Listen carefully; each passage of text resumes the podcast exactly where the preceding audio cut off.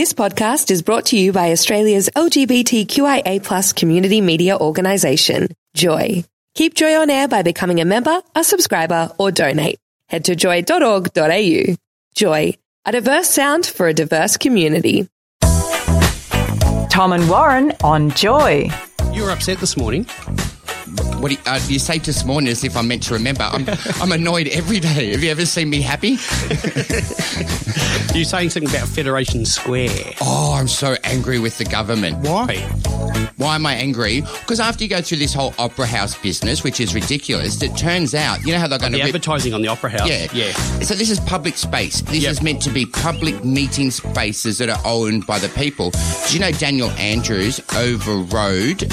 No, didn't even ask permission of the Melbourne Council, who control Federation Square, to pull down that building and let Apple build up a megastore. Oh, the he secretly did it. It's in there. It's a report. It comes out. He did it so it wouldn't cause public outcry.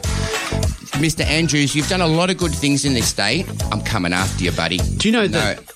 What was interesting? There was, that I think, the documents were obtained under freedom of information, and it showed that um, Apple said they're going to boost visitor numbers to the centre, and I think the government quoted those numbers. I think Apple anticipated 1.8 to 2 million visitors per annum extra to Federation Square. Which was just based on their sales of Apple products in the store, so it's got nothing to do with Who know, cares? stats or Yeah, or anything what, what like does that. that. do? Let's just probably admit, let's see, ask you, Mr. Andrews, how much tax does Apple pay to our council or even our government? Zero. Thank you. Entries for next year's Guinness World Records are out. A- An entry means you want to go in it. Oh, sorry, the winners. Okay, yeah, because when you said the entries for the Guinness Book So- Record, I thought, do you get a ticket in your line up? Or A man with more than 500 body modifications is among um, the raft of new, weird, and wonderful 2019 Guinness World Record holders. so do you actually get in a book for that? Yep. So, uh, Body modification. I can only think of one that would be worth doing. I mean, what's the, what's the Buchholz. 499 less for? he's got an astonishing 516 modifications. Lovely. Right, and he had his first at age 50. Good on you, Ralph. So he's had the most the most body modifications of any man in the world, according to the records. There's someone. There's another record, the most fire breathing backflips in one minute. I reckon you could do those, Tom. Um, the world's oldest performing trapeze artist. Oh, that's good. I look at that. Look at that Betty, who was 84 and 84. becomes the oldest thing. And she was 70 when she started.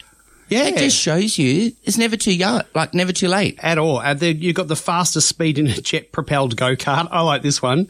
That was a Briton named uh, Tom Bagnall. He uh, achieved the fastest speed in a jet propelled go kart, reaching 180.71 kilometres per hour.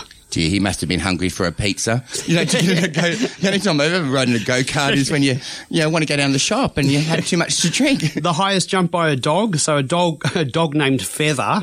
No wonder. From Maryland in the US set a new record for the highest jump by a, a dog by leaping 191.7 centimeters and actually hit her basement ceiling. Well, that's going to be good for the dog's knees, won't it? No. It- it- you know, oh great, my dog's the highest jumper, but it'll spend the rest of its life in a physio, won't it? The oldest uh, professional club DJ at 83 years. Oh. Yeah. Uh, Sumiko is the oldest professional club DJ, performing as DJ uh, Sumirock. The restaurant owner said she loves doing something totally different and energizing. Oh my God, she's the cook in the restaurant, the- then cooks all day and then DJs And then at night. DJs at night. Could you imagine? Go, all right, sweetie, here we're going to have a bit of Empledine Humpledick. It's coming down to you now. Eh, eh, eh. you know, what else are the oldies going to play? Yeah. I've got some organ music. It's really good. You're going to love it. Yeah. She- she's having fun. Um, the longest uh, knitting needles created. So Elizabeth Bond created 4.4 meter knitting needles for an exhibition, and she, Hey, act- she Elizabeth, actually Elizabeth, you're wasting your time. Go out there and use your time for something good for people. What's the good?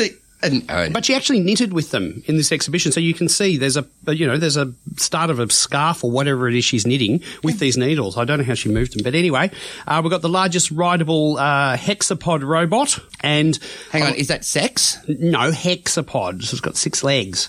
Oh, And- okay. And the most sausages made in one minute was. Uh, also making the cut was Irish butcher Barry John Crow, who proved he's at the top of his craft by making a staggering 78 sausages in one minute.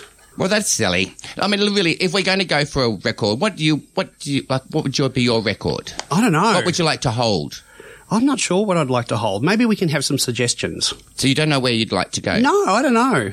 What would you like? What would I like? Uh, I'd like not to throw up when I drink. is, that, is that a record? But do you always? You don't throw up when you drink. no, but I'm getting old and it is. Tom, do you ever slack off in the work environment? You know when you get that.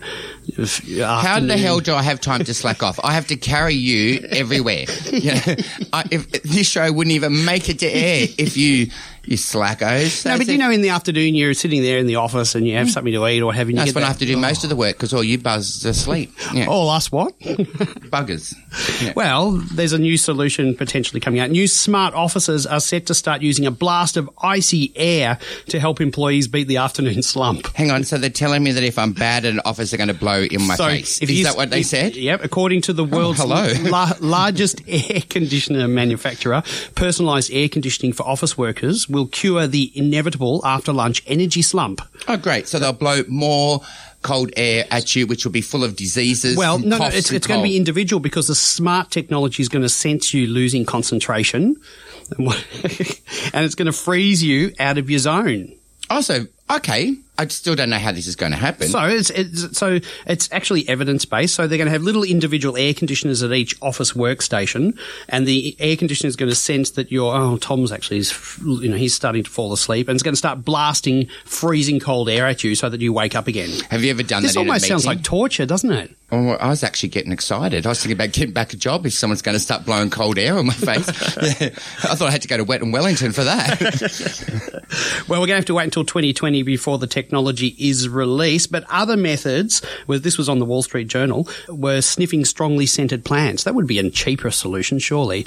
you just you just run around if someone's falling asleep, and you just stick this stinky plant underneath. that makes nose. no sense. Sniffing strongly scented plants. Are they talking about cannabis? No, I okay, don't know I'm what they're talking about. Did you see Doctor Who, the new episode? No, I, I didn't. I, look, I, I've got it there and I'm excited to watch. But from what I've heard, she was great. The storyline was pretty crap. Yeah, From well, what I've seen Jo- over. Jodie Whittaker is, um, And they start off with the, the new woman- first female Doctor. Yeah, and the, they start off the show with the woman unable to find a TARDIS. Yeah, That, she, that, is she that culturally? She couldn't find the TARDIS by the end of the show. She, you know, she just regenerated. But look, she does. I admit the storyline I thought was a little bit blasé, but she does a good job in it. But there's a Jodie Whittaker in Geelong as well. Yeah. Uh, have a listen to what she told ABC Melbourne recently. I discovered that my namesake, the English version of Jodie Whittaker, had actually received the role at about midnight because my phone suddenly went absolutely crazy. I think I had something like a thousand difference of contact within that 24 hours of congratulations, Jodie, you're an inspiration for womankind. And it just went on and on and on. And initially I had no idea what they were talking about.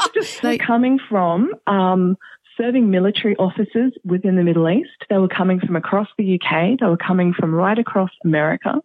They were coming from New Zealand. They basically name a country, and that's where they were somehow Googling my name and discovering me, finding a way of getting in touch. I had a very small little um, social media presence thanks to being a uh, community journalist. But nothing had prepared me for the kind of following suddenly that happens when you have such a huge role offered to somebody who shares your name. So imagine getting thousands of calls just out of the blue as soon as you find out that Doctor Who is. Jo- I, I just want the mistake. So they're thinking they're getting Jodie Whittaker from England, the new star of Doctor Who, and they got some bogan from Geelong. that would have been funny. I would laugh. Yeah. Wake up with Tom and Warren, Thursdays for breakfast on Joy. Tune in to 94.9 in Melbourne. Stream live at joy.org.au or download the Joy app. Available via podcast at joy.org.au on iTunes or your favourite podcasting platform. Joy Podcasts, where you want them, when you want them. Thanks for listening to another Joy podcast brought to you by Australia's LGBTQIA plus community media organisation, Joy. Help us keep Joy on air. Head to joy.org.au. Joy, a diverse sound for a diverse community.